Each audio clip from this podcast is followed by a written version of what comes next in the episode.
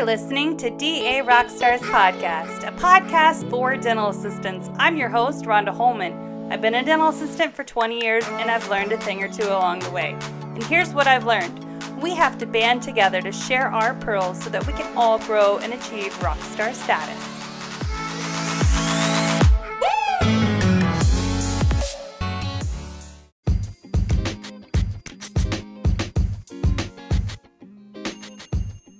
Guys, thanks for tuning into DA Rockstars. Thank you so much for hitting play this week. You are so lucky we got to sit down with Holly Feller. She's a third year dental student, and we're going to talk about the magic that happens when you see the profession of dentistry from both sides of the chair.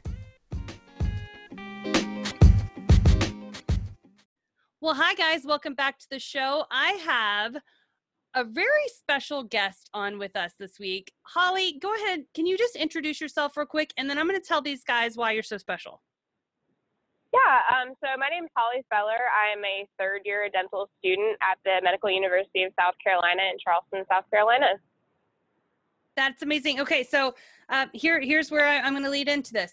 So you're not just a third year dental school school student. You you have been on both sides. Like I, I we wanted to highlight your story because um, I think it's very imperative that a lot of dentists uh, maybe dabble in the different team roles.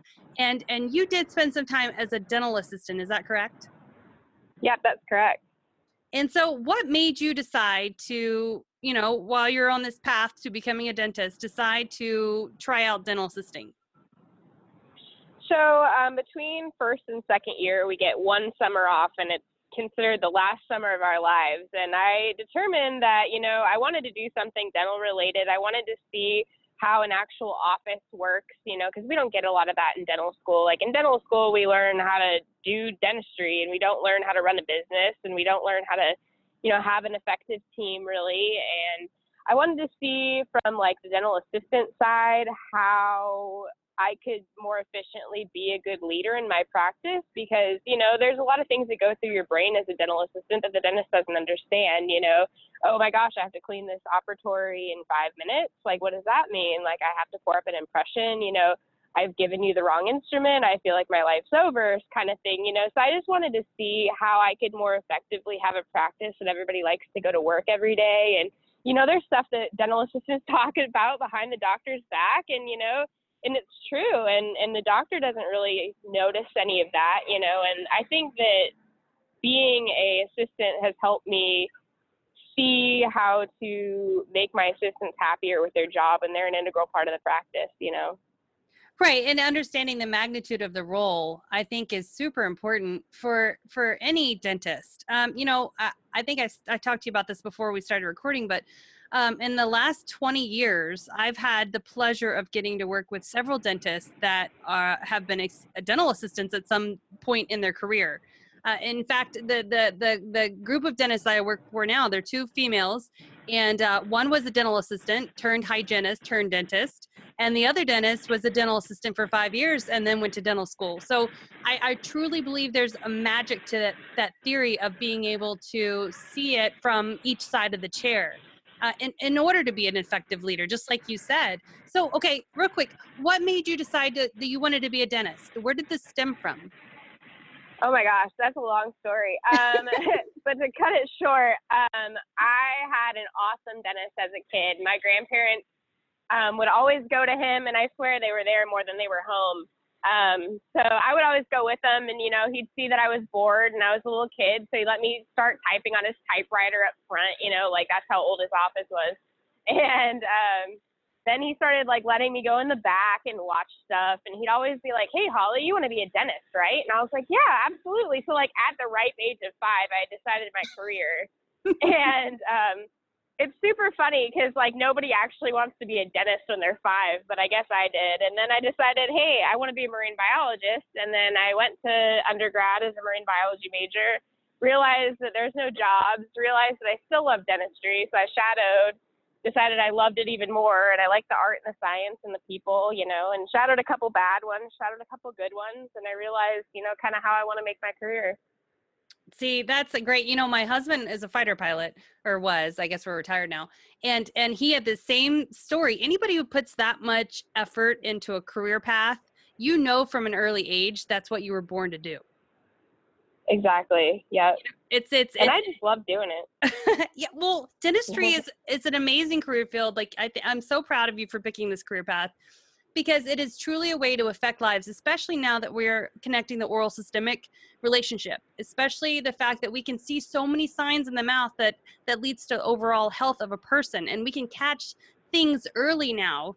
You know with the, the science is finally in the literature is there and, and you realize that you're not just a tooth doctor. You actually get to to be an, an integral part of somebody's overall health and especially Absolutely. now that you're coming into dentistry at this day and age with technology oh my goodness like I, what is it like with your professors i mean the ones who probably have been practicing dentistry for you know several decades seeing the advancements in technology I think that that's such a cool thing because I have a couple older professors, you know, one who has built the school practically out of amalgam, and that's his favorite thing in the whole world, and gets super sad when we use composite.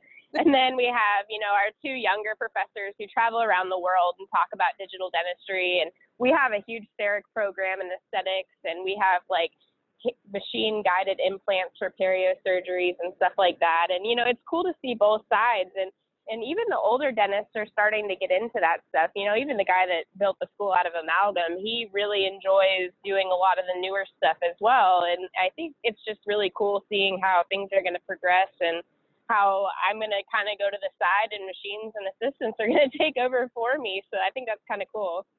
It's it's really exciting seeing the possibilities. Like I was just listening to a podcast the other day, and they were talking about AI being able to uh, take an FMX and diagnose uh, pre-existing conditions off of the teeth for you like the That's software crazy. is going to get so smart to where you actually get to hone in on the people side of the the practice you know all of the little things all the nuances that dentists have had had to take account for and and then maybe pull away from that chair side time with the patient we're we're able to use technology in a way that we we can actually focus on the the person more. And and I I'm so excited to see what your career is going to look like especially knowing with all this budding technology.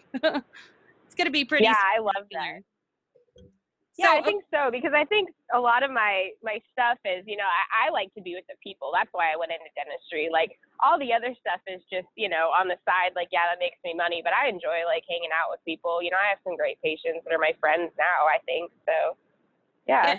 It, it it is, you know, and and we uh, unfortunately teeth you don't have to have teeth to live. And so more and more especially when people are becoming insurance dependent, they think of teeth as elective. And if you truly connect with a person and and you build a relationship and you build value and you educate them properly, I think that's what truly makes the difference when picking a dentist. You know, I'm going to come to somebody who I know truly cares about my oral health.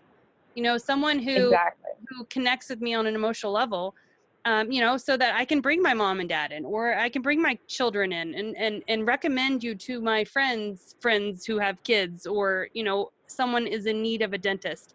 Like instead of just picking through the phone book like we used to do and you have no idea what kind of dentist you're going to get with technology and with social media now like you get to meet the provider before you even walk in the door. So i think personality is something that i really i really um, value in a good dentist and and having that chair side time that you did with as being a dental assistant i i, I truly believe that the the dental assistants one of their major uh, functions in the practice is communicating and um, empathizing with the patient. I think that we are kind of like the caregivers you know like we're we're it's funny because i talked to my dentist a lot about this and i said i'm really fortunate that i'm not a dentist. And she looks at me like with weird eyes. I'm like no seriously like i get to know a little bit about everything so that i can be really good at this you have to know everything about everything Exactly. yeah, that's the hard yeah, it's part. there's a reason that you delegate and you hire your weaknesses and and and until technology catches up with everything you're like okay well the people skills that's what you need you need the people skills Exactly. Yeah, and I've worked with dentists that don't have them, and I'm like picking up the slack as an assistant, you know, trying to like, so let's talk about, you know, food or whatever, you know, random like awkward topics to talk about as a dentist is super antisocial. So Well, yeah. Yeah. And they, they used to get away with that. I worked with a guy once. Um, and it was funny because I had a patient come up to me, and of course, this this um, gentleman was older, and he was slightly um, uh, mean. I'll just say mean. He was mean, hmm and it was funny because the patients said that I picked this dentist because he is mean. I'm like, well, why did you pick him because he's mean? She said because that must mean he's really good at what he does. Oh, jeez. I'm like, I'm not sure that's how that works. right? But it was the older generation. That's how that, that their thought process was. If somebody's super intelligent and really good at what they did, they didn't have to have good chairside manner. Right. The ties are so not true. Yeah. exactly. Oh man, I love this. Okay, so um, let's dive into this. So your third year, so you have one more year. What are your plans when you graduate dental school? Are you thinking about starting up a practice, purchasing a practice, going into a group? Have you thought that far? um, I've thought kind of far. I really have been enjoying Perio. Um, so residency is kind of an option for me. Um, I'm originally from Seattle, Washington, and all my family's there. So I'm kind of thinking about moving back and working with maybe one of the doctors that I had assisted. Um, if he, because I know he's kind of wanting to get out of his practice a little bit. He was a great mentor. You know, he taught me how to make a temp crown in 15 minutes while my classmates are like, you know, their jaws dropped to the ground while they're all struggling for hours. But, um, which is true. Like, oh my gosh, dental students, we don't know how to make temporary crowns. Like, we need you guys so much for that. Um, but yeah, so I'm thinking maybe, you know, joining a group practice. I'd love to get in with an older dentist that's, you know, looking to get out, but associate, do an associateship with him for a while or something, you know, and just learn as much as I possibly can before I go into my own practice. Because when you get out, you still don't know everything at all. Um, so I think that definitely learning from somebody who's done it for 50 years rather than learning from a textbook can be invaluable to me at least. So I don't know. There's a few options, you know, depending on what I like going into fourth year and stuff. I've, I've done quite a bit of dentistry so far, which I'm lucky because not a lot of people get to do it so much in their third year. But I don't know. We'll see where I go. I, I love that, especially you know with implants being a way of the future for tooth replacement. I think periodontists are in high demand, and uh, Mhm. and proper placement. You know, we're still there's still a learning curve there. Uh, so I think a residency is an amazing idea because, you know, we've got crown down, guys. Crown down. You design crown down, and then you get your surgical. exactly. if you put that in, exactly. there's optimal bone. That doesn't mean I can make a tooth fit there aesthetically. For, yeah, exactly. Yeah. And I mean, I like perio, but I also like crowns and stuff. So I'm kind of thinking of doing general, but like expanding what I do to do what I like, you know? Yeah, and that's So we'll see. That is the key. You have to find out what you like out the gate because hmm you know you don't want to invest further. And we see this so many times, especially when some dentists are greenhorns, if you will. They they will go in and they'll be sold on the shiny new object, like Jules says. And, and next thing you know, you know you've got this brand new endo system that costs you know twenty five thousand dollars, and you hate doing root canals. Right. Exactly. So knowing That's scary to me. it's very it's a huge investment and especially you know I I think there's a lot of dental uh, assistants that have seen dentists over the years, you know, make some poor choices, and and that's kind of why we're here as uh, the DA Rockstars is to to help, you know, because we're gonna bend your ear, we're gonna we're gonna hear about systems, we're gonna hear about new ways of doing things, and that way you can, you know, make a better rounded decision when it comes to implementing new services in your practice. Exactly. And I don't want to have a procedure that all my assistants absolutely hate doing. You know, like sure if I at a point I'm going to do what I want, but I also I don't want something that my assistants are like, "Man, she's not that great at this and I hate assisting her for it and I'm going to fall asleep in the chair" kind of thing, you know. So I just I want everybody in my team to, you know, be all on board with the same kind of stuff. So I think that that's a great thing to talk to everybody and figure out what people like to do. So I mean, for an assistant, if I was an assistant again, I would definitely tell the doctor kind of stuff. You know, like, do you really need this fancy new thing, or can you do like the two root canals that you end up doing a year on number eight? You know, can you do those freehand? I think you can. You know, stuff like that. Invest, so invest wisely. And you know, this is what I, I you're going to be uh, you know a small business owner and uh, as far as dental school like what are what's the curriculum for running the small business part of it? It's very slim to none. Um, we haven't had it yet but i know that they have practice management classes and i think we have like two.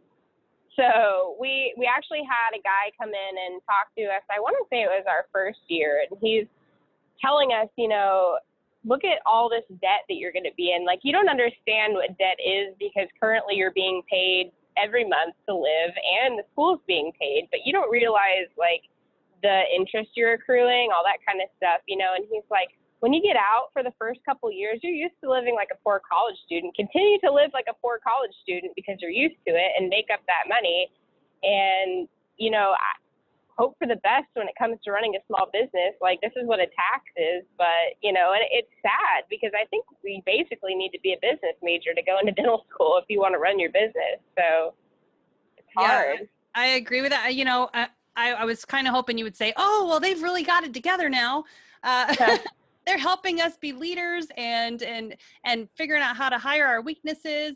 Like that's and in that that comes to to account for the character of the dentist too is somebody who sees the value in understanding all parts, all aspects of it, and going out of your way. I know you're probably your brain is full of information, but the the minute you hit go, you know, just taking as many CEs, you know, finding the resources that are out there that are really going to help you work on your people skills, work on your business skills, how to delegate, because that's I think that's the hardest for a lot of dentists is. Um, you know that burden of the practice it falls on your shoulders but if if you aren't trained properly to like i said hire your weaknesses and and work with people work with patients it, it just it's a really hard um it's really it's really hard not get, to get stressed out i've seen it I agree. times yeah they always tell us you know the easiest part of being a dentist is the dentistry oh, and the yeah. hardest part is the, the business. And, and it's true. And it's funny because when I worked as an assistant, you know,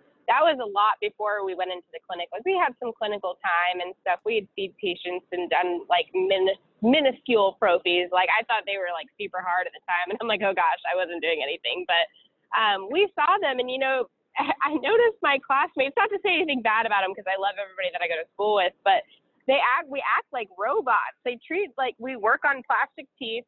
We open mannequins' mouths and turn their heads till they break, you know, and and you don't know how to work on somebody that's breathing. And when I was an assistant, you know, I I used to watch all the the stuff that my dentist would say. And one thing that he said that I think was like the most important for me working with the patient that has actually like gotten good results is I ask them, what questions do you have for me rather than do you have any questions? Because that makes somebody think, you know, and then they sit there and like, you know what? Yeah, I was actually wondering this. And, and a lot of my classmates have picked up on that, that I've noticed because I hear what questions do you have for me coming out of every like couple operatories, you know, and I think it helps. Like a lot of the stuff that I learned as an assistant has helped me be a better people person when it comes to patients because I've dealt with dentists who have dealt with patients for 40 plus years, you know, and it's it's helped and i think i can alleviate a lot of people's stress because they're like wow you're just so like calm and chill and like you talk to me like i'm a real human you know where otherwise people are like okay this is what i'm going to do today. How are you you know? So i think that was good. Yeah instead they're being dictated to instead of being a part of the treatment plan and and i think you know that's one of those people skills that that you know a, a rock star dentist has when they when they when they pull up that ioc and say you know what do you see here you know it just mm-hmm. involving them because they're emotionally invested in the condition of their mouth. That way you don't have ownership as the dentist over their condition. I've done everything i can to educate you. I've let you co-diagnose with me and that just takes off a whole chunk of stress that most small business dentists have. Uh, you know it's, oh gosh you know how do i fill my schedule? You well here's how you do it. You you do the right thing you live ethically and you help your patients co-diagnose exactly. Yeah. I mean, I've had a lot of people, they're embarrassed by their mouth, you know, because of our school where we um, charge about a third of private practice. And so a lot of the people that come to us have been people who haven't been to the dentist in, you know, 12, 15 years. They're embarrassed by their mouths. They think they look terrible.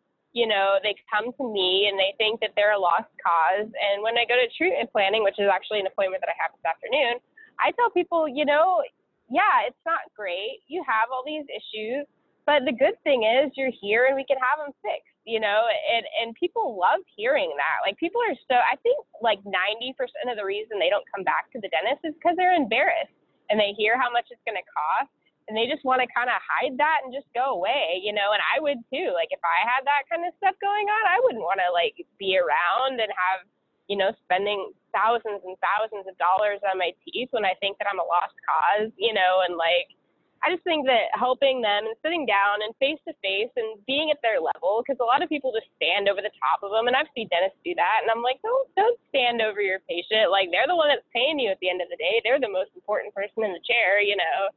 Yeah. So. No, it's yeah. it's so true because um, you you can't make someone love something. Like what is that? You can't lead a horse to to water and make them drink. Uh, it's right. the whole, you know, like I can dictate to you all day i can tell you everything that's right everything that's wrong but if i if i don't um, instill value and that that comes from that people skill like you know you're just somebody else who's going to tell me that i'm doing something wrong nobody wants to hear that they're doing something wrong they would rather exactly. with the things that they've done right you got here i'm so proud of you like these are small skills that help you build a successful practice and it's it's, mm-hmm. it's amazing yep. that you're already implementing that in third year. That's absolutely. I mean, I'm trying. okay, so yeah. um, so what? Okay, let's see. I have some more questions for you. Okay, um, as a dental assistant, when you were chair side, what would be some words of advice for other dental assistants? You know being able to see it from both sides now that you have this clinical experience as the dentist or you know on your way to doing so. What would be some mm-hmm. words of wisdom that you would share with other dental assistants that are maybe new or that don't necessarily have that passion yet? Most of our listeners as you can tell are kind of the elite if you will like they're the ones who are the rock stars out in the world that are listening to a podcast when they're not at work that tells right. them how to be better at work yeah um, you know i would say First of all, because when I started assisting, I knew absolutely nothing about assisting. So thank goodness I had people to help me. And I think like the number one thing to ask, like as a new assistant, is to ask the doctor what they want. Like you can't read their mind, and I hope that they wouldn't expect that, although they probably will sometimes. Um, you know, I I always when I talked to my assistant, when I was an assistant, I always wanted the doctor to tell me exactly what they wanted. I didn't like because I, I don't know, you know. So I want to know how they do the procedure. I want to know why they do the procedure. I want to talk to them like they're a human being. And if they don't talk to you and have a conversation with you, you're probably in the wrong spot anyway. So I would say, and then that, and then just breathe. Like every nobody's innately good at dentistry, you know. Like that is not a skill that you're born with to be like, wow, I'm great at doing like tooth doctoring. Like that's not a thing. So I think that you know, breathing talking to your doctor, realizing that when we're asking for an instrument and we hold our hands out, like it's not, and you give us the wrong one. I'm trying to figure out how to say it. Like I, I think that people think that their doctor is more angry than they are. So yes. I and I thought that too. As an assistant, I was like, oh my gosh, he's gonna kill me. Like I'm gonna get fired. It was my very first day. You know, I left alginate in a guy's beard. He wasn't very happy, and that was stressful. And I thought the doctor was going to murder me. And he was like, okay, cool. You know what? That's, don't do it again. You know, so like, I think that just keeping your cool, thinking they're not mad at you before you realize they actually are, you know, and, and just talking to them and having an open line of communication where you can both come up with, you know, if you're worried about stuff, like have key words. Be like, hey, I don't know what to hand you, and like have the doctor point, you know, stuff like that, or if you're worried if the doctor is pulling a wrong tooth, I would say, doctor, you have a hole in your glove, you know, and then they'd step back for a minute and be like, oh, okay. You know, so I think just little things like that and just open communication and realizing that they're a human too. Because yes. when I assisted, I thought my dentist wasn't a human at all. I was like, oh gosh, like he's a robot. He's really good at this. Like he hates me, you know, like that kind of stuff. But I think that that leads to a lot of unnecessary stress. Yes, communication. And that's, it's funny you say that, Holly, because for the first 10 years or so, that's okay. Actually, let's say the first two years, I didn't communicate with my doctor. I got everything mm-hmm. wrong. I was never able to anticipate their needs because I wasn't communicating. And then I realized that was the key to success. Let me pick your brain. Why are you using this? Why do you need to do that? Why do you need to see this? Like all of these things, because over the years, it becomes that muscle memory. Like, I know why my dentist needs this carver next instead of it's just right. what comes next in the procedure. Like, actually looking at the tooth, looking at what the dentist is looking at, and then understanding their thought process, it, uh, it becomes second nature.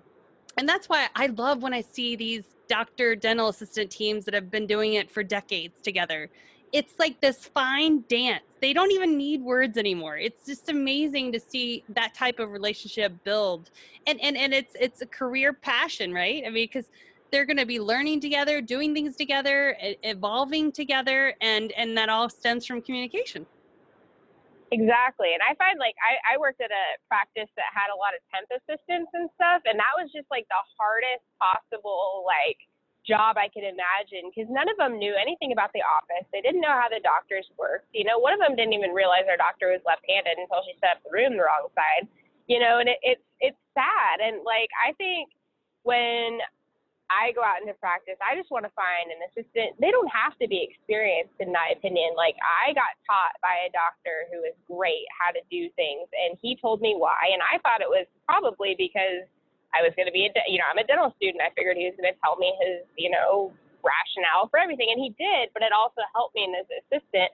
And I just want to teach my assistant. I love teaching people. I love dentistry, and I love to explain why we're doing it because I love the art and science. And I think that you know, once they learn that kind of stuff, like that's invaluable. It really is. So, okay, I so agree. For those dental assistants out there, because you touched on a point, I really want to want to turn back to. Um, you don't require that your assistant has experience. However, we see it constantly where dental assistants say that they're not getting hired because of lack of experience. Where do you see this vortex? Like, where, where, I mean, is it just isolated and I just happen to see it a lot that dental assistants complain about not getting hired um, because of their lack of experience? Or is it something that maybe, in your opinion, stems from something else? Maybe it's a, a resume or a, their appearance or something like that? So I think it's it depends on the doctor you're talking to. So I think a lot of the ones that are to the point in their career where they want to give back and they want to teach, or they're in the point in their career where I'm going to be, where I'm starting out and I want my assistant to be fresh so they can learn from me and they can, I can tailor them to exactly how I want them to be. You know what I mean? Like some assistants are set in their ways, just like the doctors. And I think that that's great too. But I think it just really depends on what doctor you get with and what they're looking for in their practice because um, I worked for two. So I worked for one that was a very high volume practice downtown Seattle, Washington. You know, it was, it was big. And he had an assistant that had been an assistant forever, and she was great. And he didn't really have a lot of time to teach me. So if you're in like a high volume practice, you're a young dentist, you want somebody that's going to always have your back, then sure, have one that has a little more experience. But if you're in a slower, lower volume practice where you have time and like effort and you want to teach somebody how to do it, I think that both can be a really valuable asset to you. Even if you hire, you know, a brand new one and you have an assistant that's been with you for 20 years, you know, I think that's a really good dynamic too. So I don't think it's their resume. I don't think it's how they look. I think that it really depends on what the doctor is looking for as a dynamic for their office, at least in my opinion. So, I guess the piece of advice I would take away from that is if you are a dental assistant struggling to find employment, make sure that you're putting your resume into the right practice. Right. Do, do your yeah, so I would, due diligence to to see, you know, if if this is, you know, before you even get disappointed, just go in there and make sure that you're you're looking at the the the positions available that would suit your needs and your experience right exactly. So i feel like if you're a new assistant and you're worried you know that hey you know i don't i'm not perfect at doing this quite yet and i'm a little bit concerned that you know the doctor's not going to want that well i think that you know potentially start in the smaller practice figure out what their dynamic of their office is you know go in just hang out for a little bit and it's very clear I, at least in my opinion at least in the first like half hour that you're there you can see what kind of dynamic their office is you can see if they're double booking chairs you can see if you know, oh no, the assistant took a bad impression. Now what? Like everybody in the whole world does that. But, you know, they'll they'll rap on you more because you're a brand new one.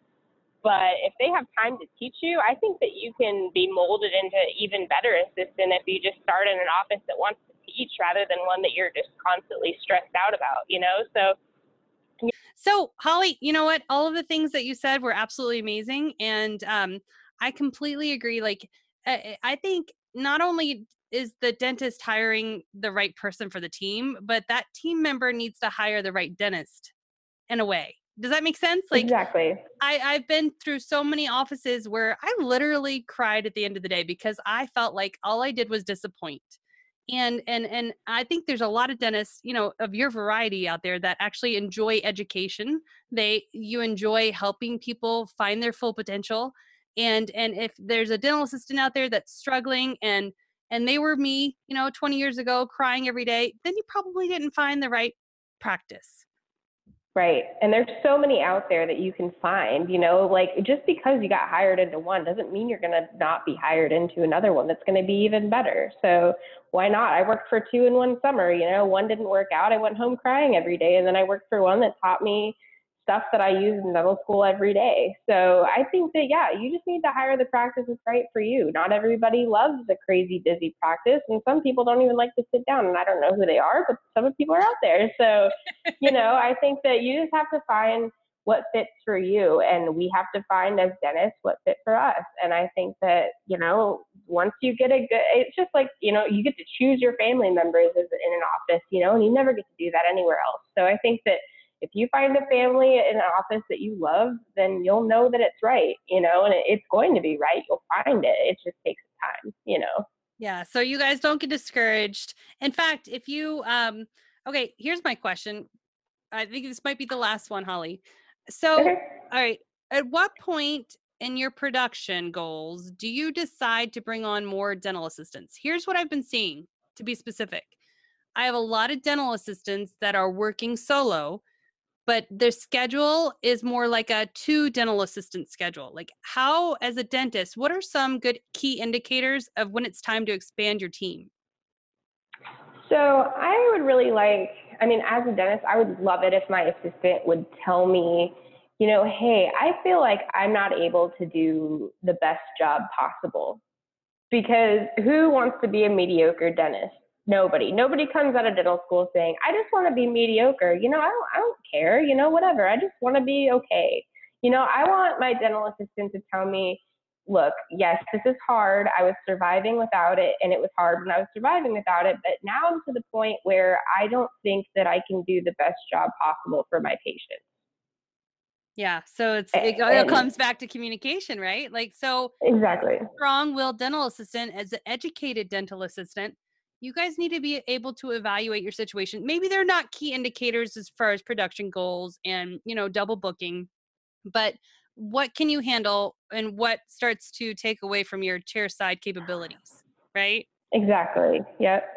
Yeah, because if you're making a crown and you know you're like, oh man, I'm just gonna blow through this like a temp, you know, and and it doesn't work, and then you have to go back and do it again, you know, that's costing you even more time. So at the end of the day, and materials, and at the end of the day, you know, it's better to call for help when you need it, you know. And if you're burnt out, nobody wants their best assistant in their practice to be burnt out assistant. You know what I mean?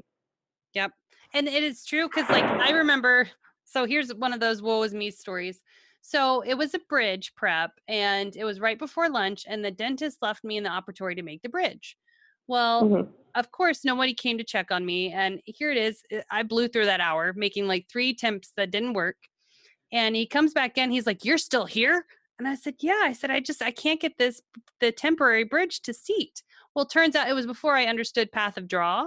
And um, I don't even know how we got the final impression to tell you the truth, but it was, it was, it, it came down to like, I, I, would I would never advise anyone if you have a dentist out there that's gonna leave you and not be a part of the team and, and and check on you. I love when we communicate. Hey Rhonda, how's it going over there? You know, I'm like, okay, doc, the CEREC's not stitching together. I'm trying to get this um, you know, the occlusal guide done or whatever it have you.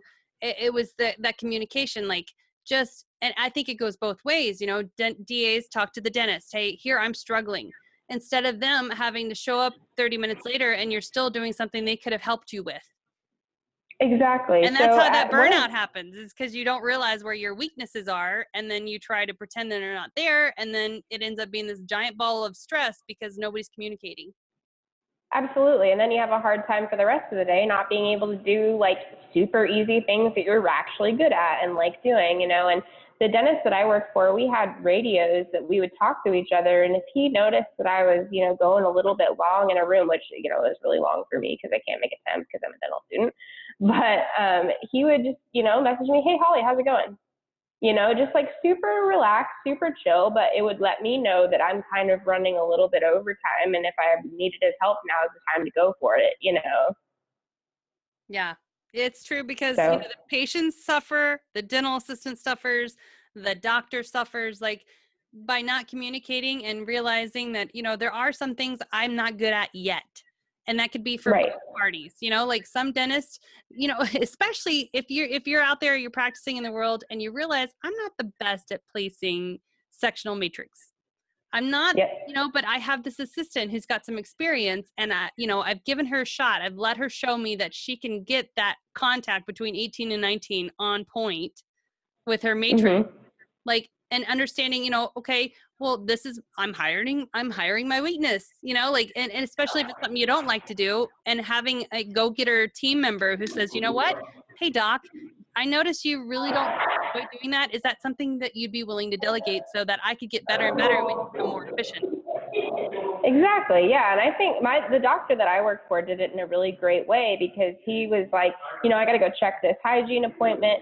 Let me just give you this and you can just put it on there and give it a shot and you know like I, he came back and he's like yeah that's great let me just show you one other thing that you can do to make it perfect but now i'm to have you do that you know and it was great like i think that talking to your doctor and saying look these are my skills this is what i like this is what i'm not great at but i do enjoy still doing it and i would love to learn like teach me you know and if your doctor is a good one then of course they want to teach you they want to do as little as possible when it comes to putting things on that we hate you know like so that i can utilize that yeah, and it's it's so true, and it's it's it's it's a skill that most dentists need to implement. Is is being uh, flexible. You know what? Yes, you can do it, but you shouldn't. Like, there's a reason that there's different positions in the office um, that you're supposed to hire so that you have less stress, and then you just have to take a little bit of work on the front end to train us properly the way you want it done and then just let us go. Let us help you build a, a, beautiful practice that's super productive. Everybody is happy. All the patients are happy. Like it's there's a science to it. There really is yeah i think so it's possible like it can happen like it i think if you go into a practice and when you first start just tell the doctor that you love to have communication you know tell them where you're at and i think that communication obviously that's kind of been the theme for today like you know just be able to tell the doctor and have them be able to tell you, you know, because I like it when they tell me that I haven't done something right rather than just adjust it themselves, you know, like, because I'm sure you've had that happen. They just fix it themselves and don't tell you what you did. And you can't even tell, you know, what they changed. But I think as long as like you have an open communication line and you say this is what I like to do and they say well I like to do this then you can make it work and it can be efficient and you can have a great time at work it's not a you know mystical creature like out in the middle of nowhere that you can have a practice where everybody's happy and likes to come to work every day, you know? Yeah, they, eh, there's definitely implementable practices. And, you know, it's funny you mentioned that because yesterday, so we prep number two. I mean, the decay went basically way below the gum line on the distal buccal. And this poor child is going to need a root canal and a crown lengthening procedure before we can even restore the tooth. Well, mm-hmm. so I'm scanning because I'm I'm helping the newer dentist learn how to scan, and um, she's having a really hard time picking up one of the the the prep sides on the distal buccal. And so I go over there. I was like, "Do you realize that there's a void here because of your? It's not perp- It's not parallel. Like there's an undercut. So and and by communicating her why we weren't be we weren't able to get that scan, we were able to both grow from it. So what does that do? The next time she preps a tooth, she's going to look at that one key part because she's going to know that as a dental assistant, I'm going to bring it back to you. I can't marginate this for you because you have an undercut instead of me not communicating with her and, and not trying to, to solve the problem and then going all the way to de- design phase you get this, you know, Cerasmart milled out and it won't go on. exactly. Yeah. And, and I think, yeah. I think that assistants are scared too a lot of the time. And, and as a dental student, I love it when people tell me things that I've missed you know, maybe not in 40 years or they're like, oh, that looks kind of crappy. And I'll be like, oh, okay.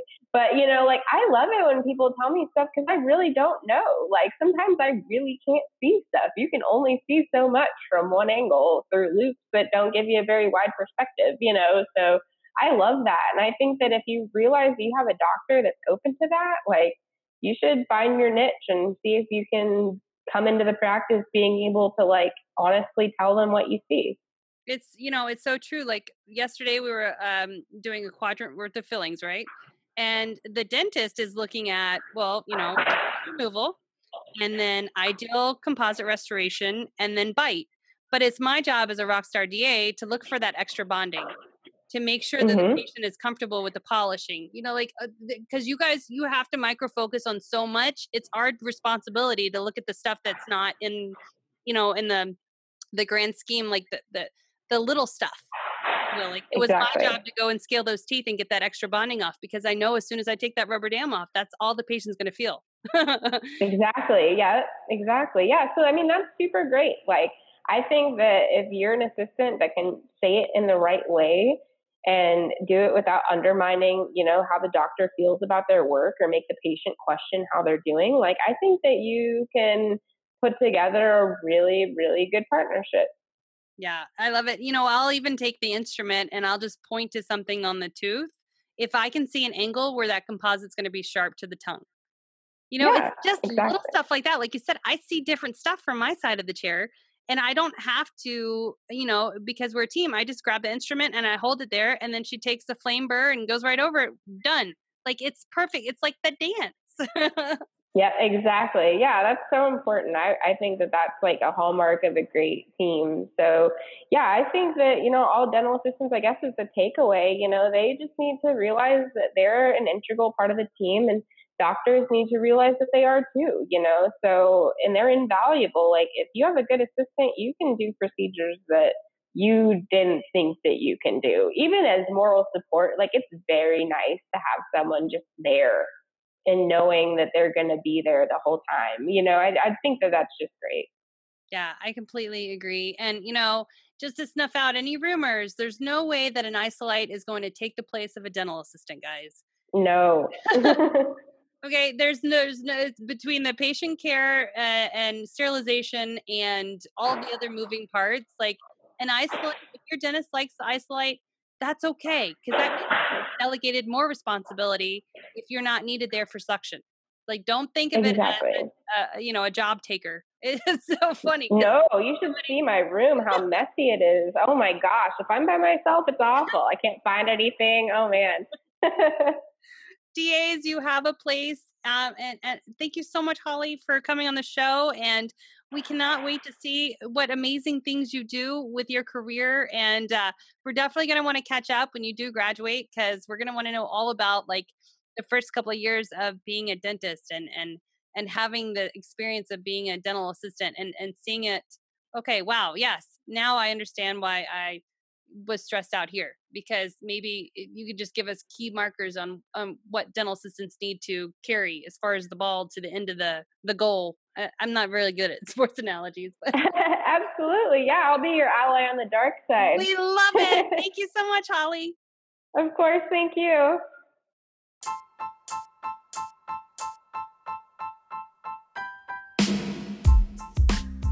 Thanks for tuning into this episode of DA Rockstars. Thank you so much, Holly, for coming on the show and sharing your wisdom with us. We are so excited to see where your journey takes you. If you need to get a hold of Jules Varney, Dental Assistants Rock, Instagram, Facebook, the website. If you need to get a hold of DA Rockstars, we have Instagram and Facebook. And as always, find your tribe. Dental Assistants Worldwide Group is a safe place for assistants, guys.